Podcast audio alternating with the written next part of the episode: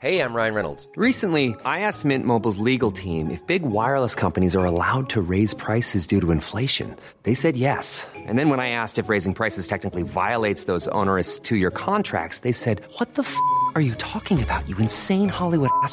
So to recap, we're cutting the price of Mint Unlimited from $30 a month to just $15 a month. Give it a try at mintmobile.com slash switch. $45 up front for three months plus taxes and fees. Promo rate for new customers for limited time. Unlimited more than 40 gigabytes per month. Slows. Full terms at mintmobile.com.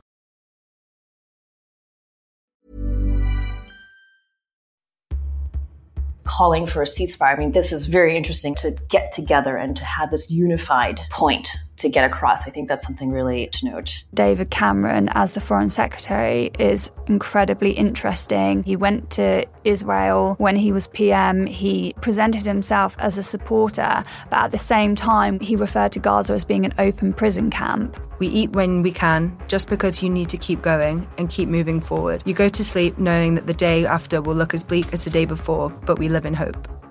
I'm David Knowles, and this is Battle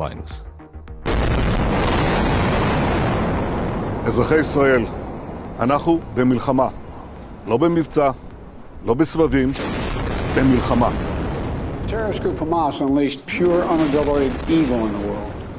But sadly, the Jewish people know perhaps better than anyone that there is no limit to the depravity of people when they want to inflict pain on others. Like every place I go, I go run away and I just find bombs and I find dead people and like maybe one day I'll end up like them, but it's a really scary thing for me. People telling me that, you know, mostly this is about Hamas, but they're also angry with absolutely everybody.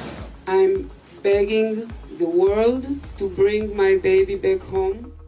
In this episode of Battle Lines, I speak to senior foreign correspondent Sophia Yan, Telegraph Global Health reporter Lilia Sebouai, foreign reporter Verity Bowman, and defence editor Danielle Sheridan. Sophia explains some of the diplomatic moves made by Middle Eastern and Asian states close to the conflict. Lilia updates us on the conditions in Gaza's hospitals. Verity talks us through the Israeli assault on the Al Shifa hospital. And Danny explains how the war in Israel and Gaza impacted British society on Armistice Day. A warning this week that the episode contains graphic language that some listeners might find distressing. Sophia started us off by talking through some of the diplomatic developments of the last week. It's Friday, the 16th of November. So, in the weekend that just passed, there was an emergency meeting in Riyadh convened by Saudi Arabia, by the government there, a, a, bunch of Arab nations in the region getting together, getting to the same place. And what they called for was ceasefire. They were asking for an end, an immediate end to military operations in Gaza, rejecting what Israel has said of its military operations, which is that it's in self defense. Now, this was really extraordinary in the sense that, okay, you can write this off as general basic pro Palestinian support by regional countries. There's some element of that, but we're talking Iran, Turkey, Qatar, Syria. These are countries that have really not always seen eye to eye. It's all about power dynamics, competing for more political or religious influence, aiming to be the leading voice in the region. I mean, this is something that is very complicated. Uh, there are nations that perhaps broadly sit on the same side together, but when you really get down to it, there are often a lot of disagreements and points of contention. So it's really interesting and uh, not common at all for them to be able to gather like this and really to have a united message to send to the world. And so I think this was really something to take note of. Also, on top of all of this, this was the Iranian president Ibrahim Raisi's first trip to Saudi Arabia after the two countries resumed diplomatic ties earlier this year. So, without all this other news, that itself would have been already a landmark visit. So, it's even more, more compelling that this is all happening at the same time. And, and I think what it really shows is that there are more and more countries in the Middle East, they're becoming more clear in their message. They don't want this to escalate. This is a part of the world with a lot of traumatic memories of war. These countries, they don't want the US military to get more involved either. There's economic concerns here, and a lot of these countries dealing with their domestic economic growth, uh, what that means for their own populations, their citizens. But at the same time, a lot of these countries, like Iran, they've painted this image of themselves as very much anti US. So they also can't let up on the rhetoric, and they also can't be seen to not back Hamas. So it's a very tricky balancing act. And, and over these last few weeks, you're starting to see more nuance in how they're sending this message forward. And so, again, this calling for a ceasefire, I mean, this is very, very interesting, I think, at this point. It's something that these nations have said individually already, but to get together and to have this unified point to get across, I think that's something really uh, to note. Sophia, that's fascinating. Do you detect any change in policy then, or or at least how are they going to implement this this collective will of the, of all the different Arab states? Mm, implementing it is a big question. It depends on if Israel wants to listen. And right now, Israel Netanyahu, he definitely does not seem like he will take direction from anyone, not even the U.S., because the U.S. too has started to become a little bit more clear on where it stands. It's more than a month in now since October 7th. And there's a chance that the world begins to lose their patience. Uh, it does seem like that patience internationally is starting to wear thin with regard to further military action by Israel. We've all seen at this point some really horrific and sad images of what's happening in Gaza. So, how much longer can the Israeli military do this? They say it's for self defense. There's certainly some element of that that is in their right to do but it has gone on for quite some time. There's been a lot of bloodshed, and there has to be some thinking about a resolution, a way out, and what happens next for the region. Sophia, there's also been a wave of anti Western boycotts sweeping the Arab world. What can you tell us about this?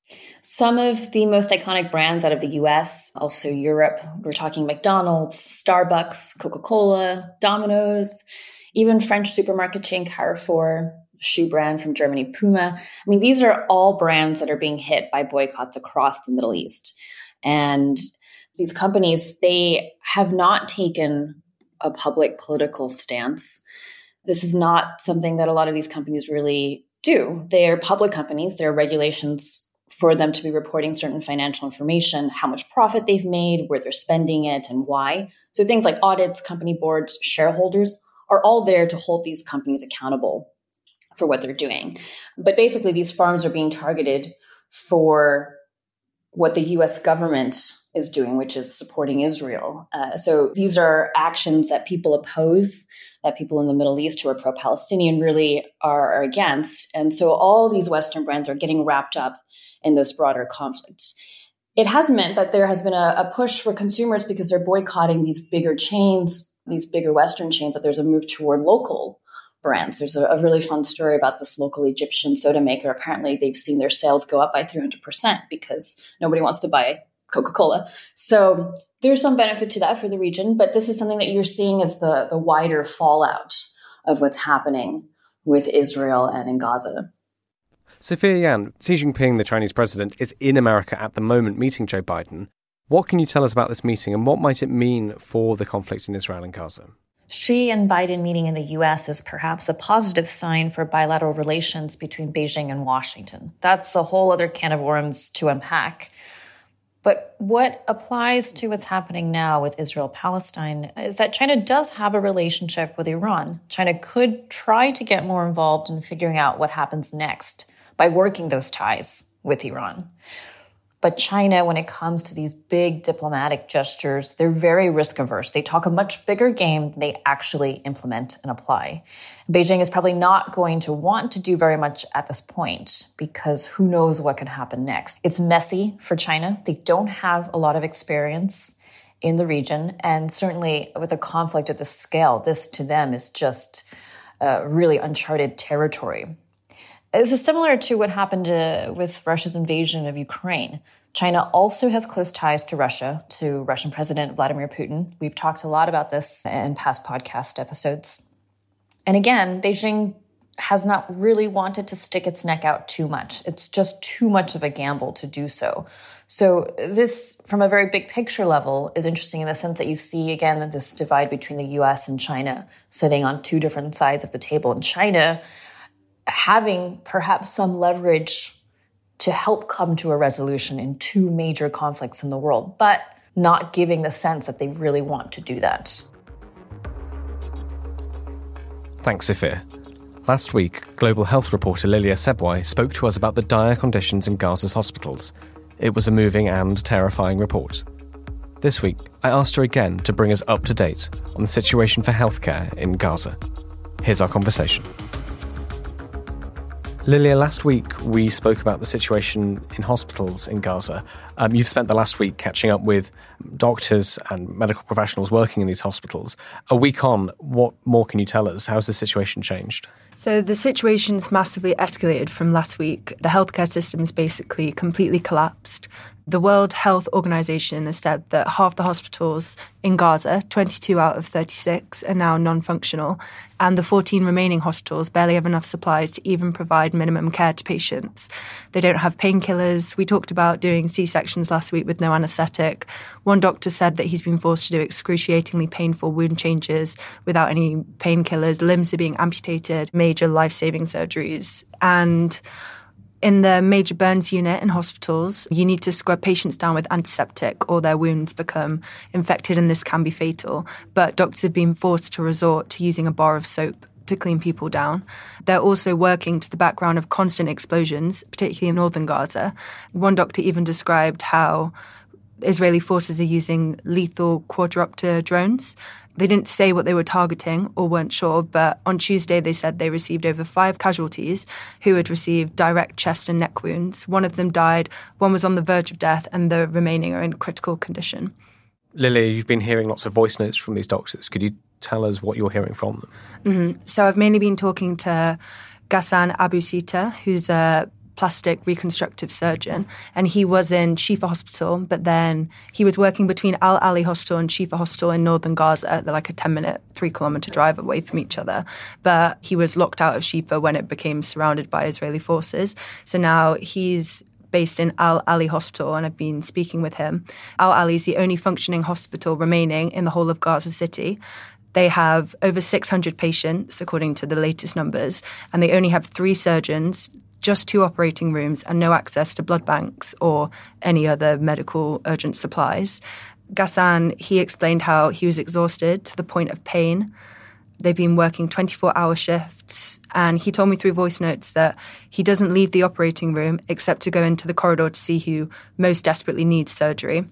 He also said that the Al Ahli Hospital was used during the First World War for British soldiers, and today that the conditions are so dire that they're not too dissimilar from the conditions they were working in back then.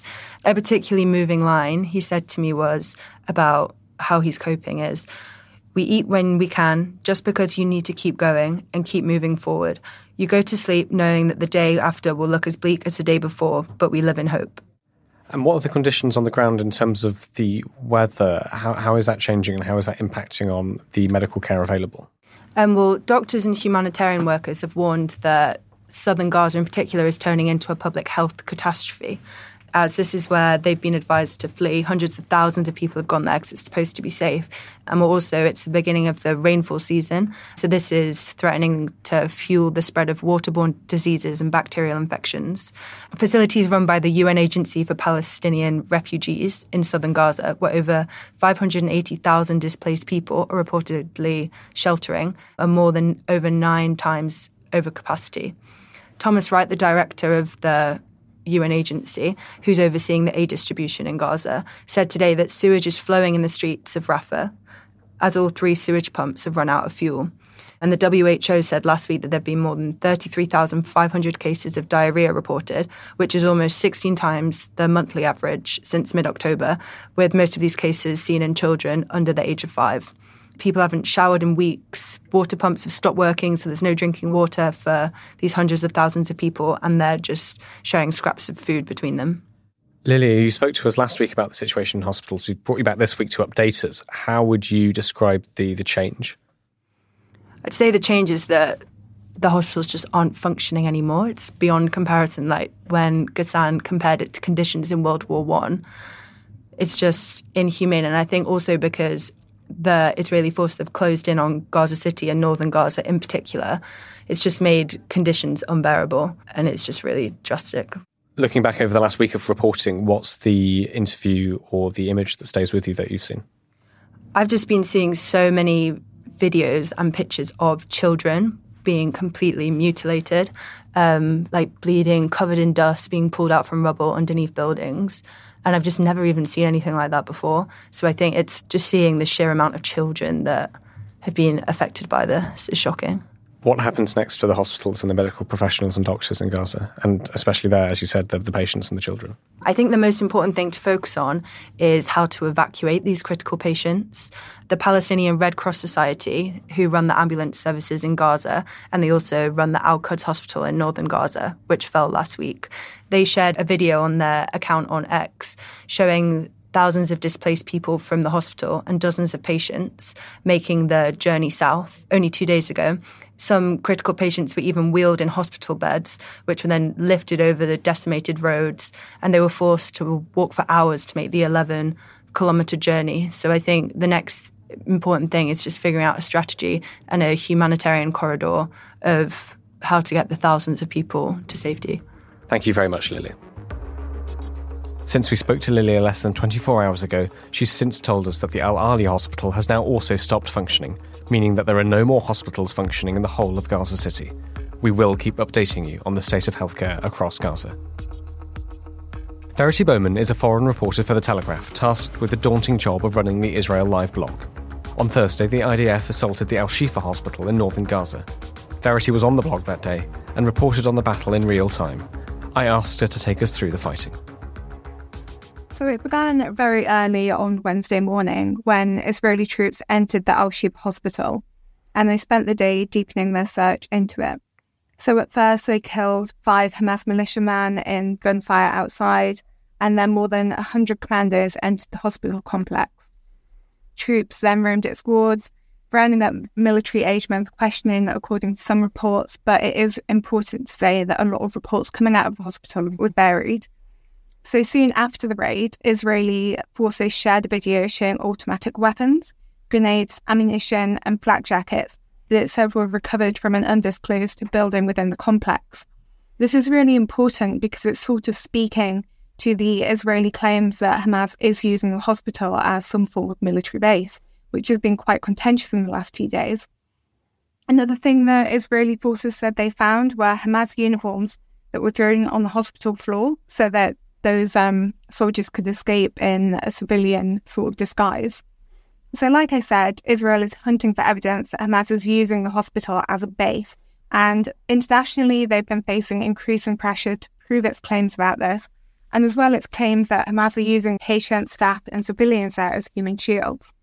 And again, in a wider context, that's part of Israel's broader accusation that Hamas is repeatedly using Palestinians as human shields. So far, though, some of their claims haven't quite been proved true yet, and one of those is that Hamas built a network of tunnels under the hospital. And Hamas and the hospital have obviously denied these claims, but we're yet to see what's going to develop there. I think something that's really important to remember while all of this is going on is that the hospital is still functioning and looking after a lot of Gazans, many of them who have been most impacted by the war. At the moment, estimates say that there are more than 2,000 civilians sheltering in the complex, while this is going on, doctors have said that water, electricity, medical supplies, and oxygen supplies have been cut off completely. And they've even said that there is a stench of decomposing corpses filling the air. We had some evidence of this sort of thing going on because doctors have released images of 36 premature babies who they fear are at risk of dying because intensive care facilities are no longer working.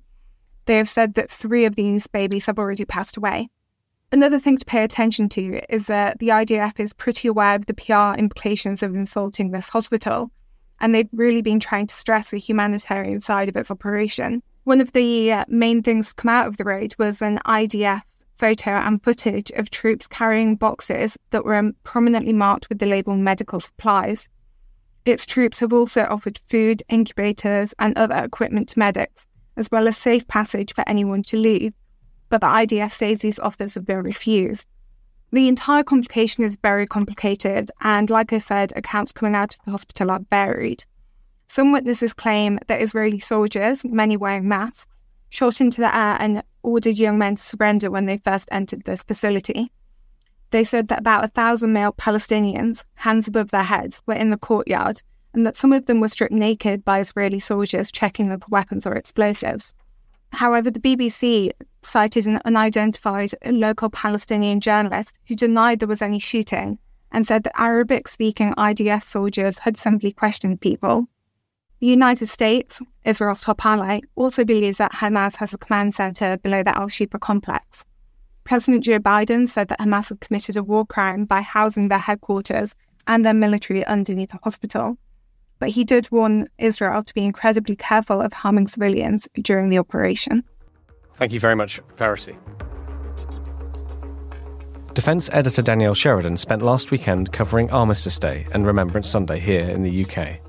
The days, traditionally when the population reflects on the cost of war and remembers those who have died in the service of the country, were disrupted by rallies and protests from, on the one hand, pro Palestinian supporters and on the other, the far right.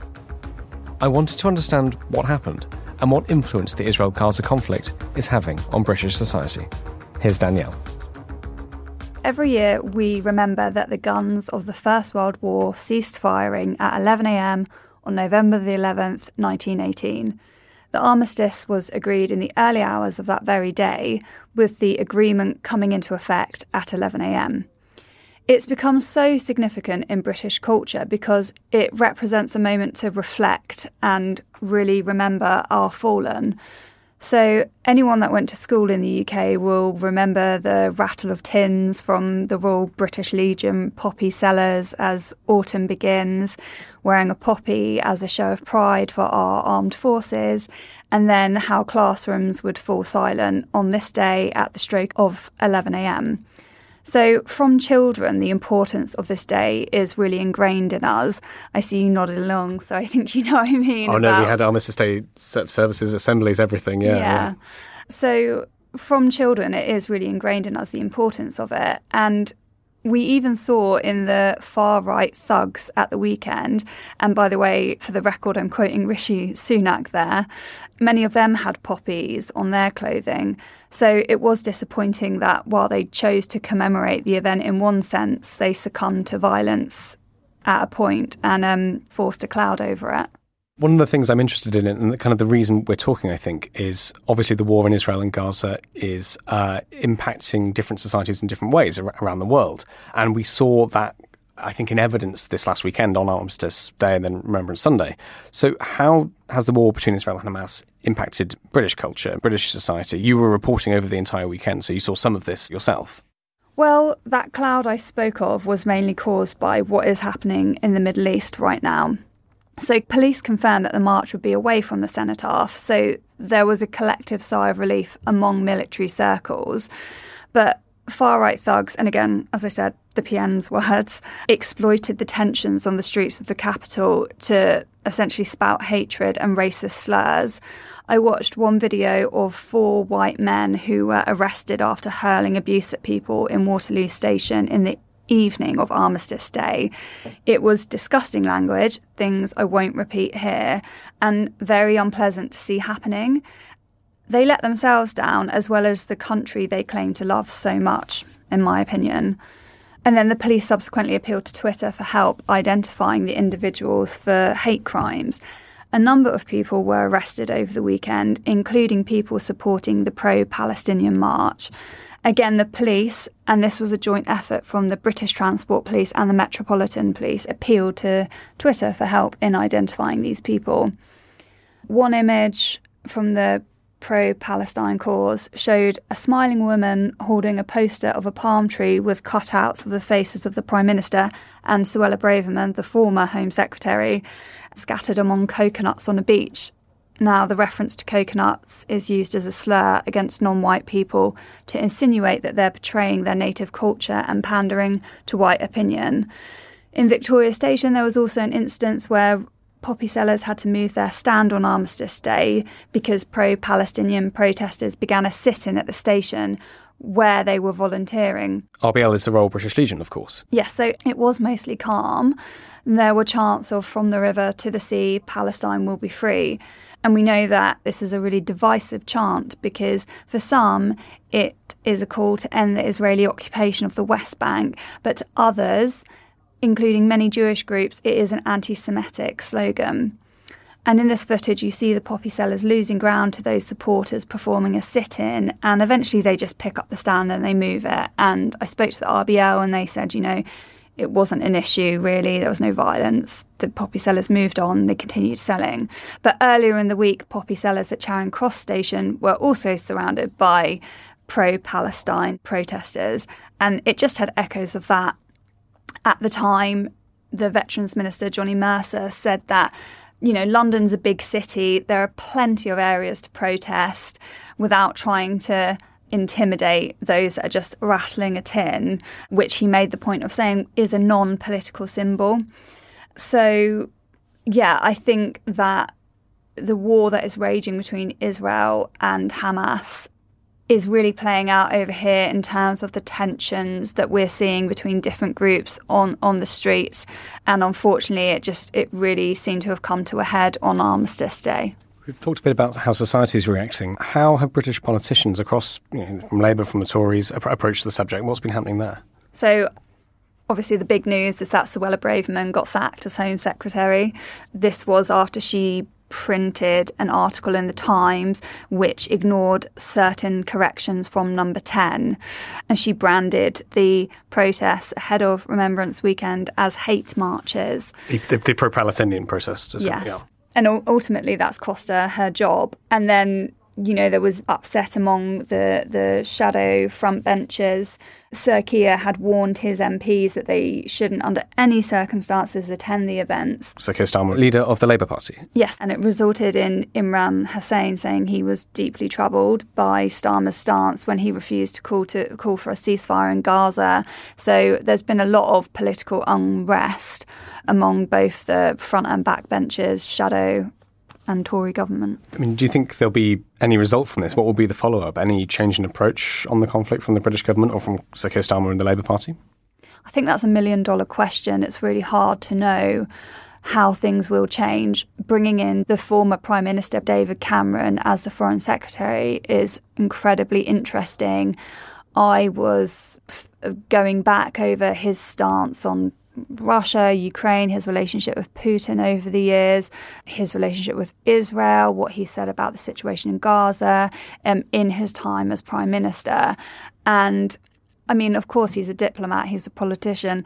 He has always tried to be a kind of firm but fair individual on really contentious issues he always presented himself as a friend of Israel. He met Netanyahu. He went to Israel when he was PM. He learned phrases in Hebrew. He revealed that he had a grandfather that was Jewish. He presented himself as a supporter, but at the same time wasn't afraid to speak out when he saw injustices in Gaza and I think he, his wording in 2016, maybe it was, uh, or 2015, he referred to Gaza as being an open prison camp.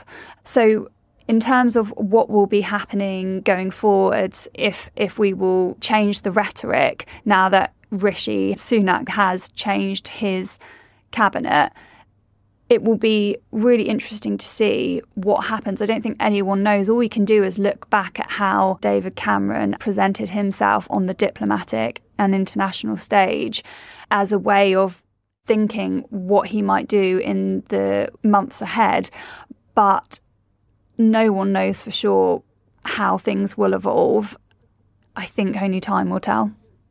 Danny, you're back from Jerusalem now after your reporting trip. Before we talk about your reflections on that, um, did you get any sense from Israelis you met about their views and their thoughts on the divisions, uh, sort of social divisions in European society caused by the, uh, or certainly influenced by the conflict between Israel and Hamas? So, the people that I spoke to on the ground on Israel, I think it needs to be caveated with the fact that emotions were incredibly high and there wasn't a lot of tolerance for the the pro-Palestinian stance. I was meeting people, you know, outside vigils for hostages who were trapped in Gaza. I was speaking to young people at funerals of those who had been killed during the October 7th attacks. And um, they were speaking from a real place of anguish, hurt, and frustration. And they felt angry on the whole, I would say that there was so much support for Palestine and that there was a lot of accommodating behaviours from governments to allow these protests to happen. But I would also, as I say, I'm framing that within the sense that these are people that are on the ground of a country that has been invaded and brutally attacked. So they are going to have this kind of raw response, you know. And I, I, remember a conversation I had with one woman who had actually moved to Israel 18 months prior from North London, and she was just quite angry that we were allowing these protests to go ahead in London and, and saying, you know, it, it's disrespectful to, to us and what happened to, to our country. It's just brushing over the attacks and going back into the narrative of what's happening in Gaza. And by doing that, it forgets the atrocities that took place or it, it overrides the whole issue that has prompted these protests to begin. And the focus is no longer on Hamas went into a country and slaughtered 1,400 people and has moved the focus onto the subject of Gaza. And that is really painful for those Israelis living this experience every day. And final thoughts from you, Danny, really on your reporting trip. You've been back in London for just over a week. Um, when you look back on your time in Israel and Jerusalem, what do you make of it? Well, I would say I returned to the UK more confused about the situation in the Middle East than I went out there. You know, it was very clear cut to me. Hamas invaded a country, killed innocent civilians. A retaliation is required. But at what point does the retaliation stop? And it's very hard to constantly see Gaza being bombarded and innocent civilians being killed and, you know, the bodies of young children dug up from the rubble and not lean towards wanting some sort of ceasefire. Justin Welby called for a ceasefire the other day. I overheard someone saying that was incredibly naive and they expected more from someone in that position to call for that. And perhaps it is. And perhaps the reality of war is that innocent civilians get caught in the crossfire, but that doesn't mean it makes it any easier to digest. And I do feel for Gazans, I feel for Israelis and I'm glad I'm not a politician or a world leader trying to make sense of this and deciding what to do next. I think the difficulties is that Hamas are using civilians as human shields and they are manipulating the fight, which is desperately unfair. We know that Israel is is appealing to civilians to leave. But if civilians have no choice to flee, then what are they supposed to do? So, as I said, I, I left it more confused than I was when I entered. And you can probably tell from my argument that, well, I'm not. It's not an argument. I'm presenting the two ways I see it, which is it is a desperately sad situation and one that has been going on really for years because as people say this this doesn't just begin on October the 7th this goes back for for decades and um,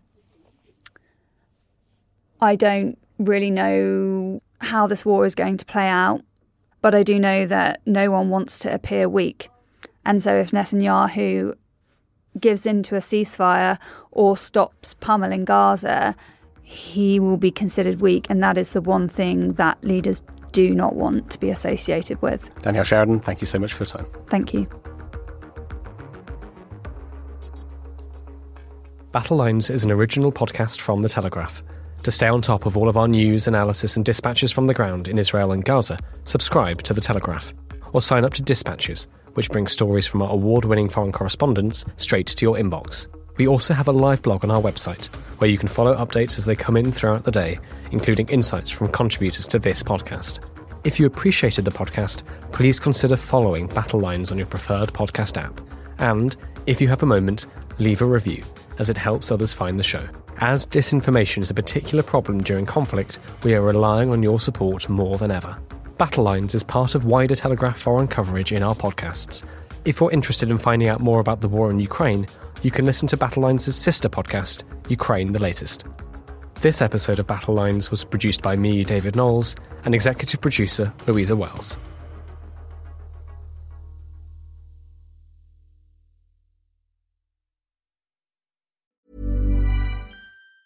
Planning for your next trip? Elevate your travel style with Quince. Quince has all the jet setting essentials you'll want for your next getaway, like European linen, premium luggage options, buttery soft Italian leather bags, and so much more. And it's all priced at 50 to 80% less than similar brands. Plus, Quince only works with factories that use safe and ethical manufacturing practices. Pack your bags with high-quality essentials you'll be wearing for vacations to come with Quince. Go to quince.com slash trip for free shipping and 365-day returns.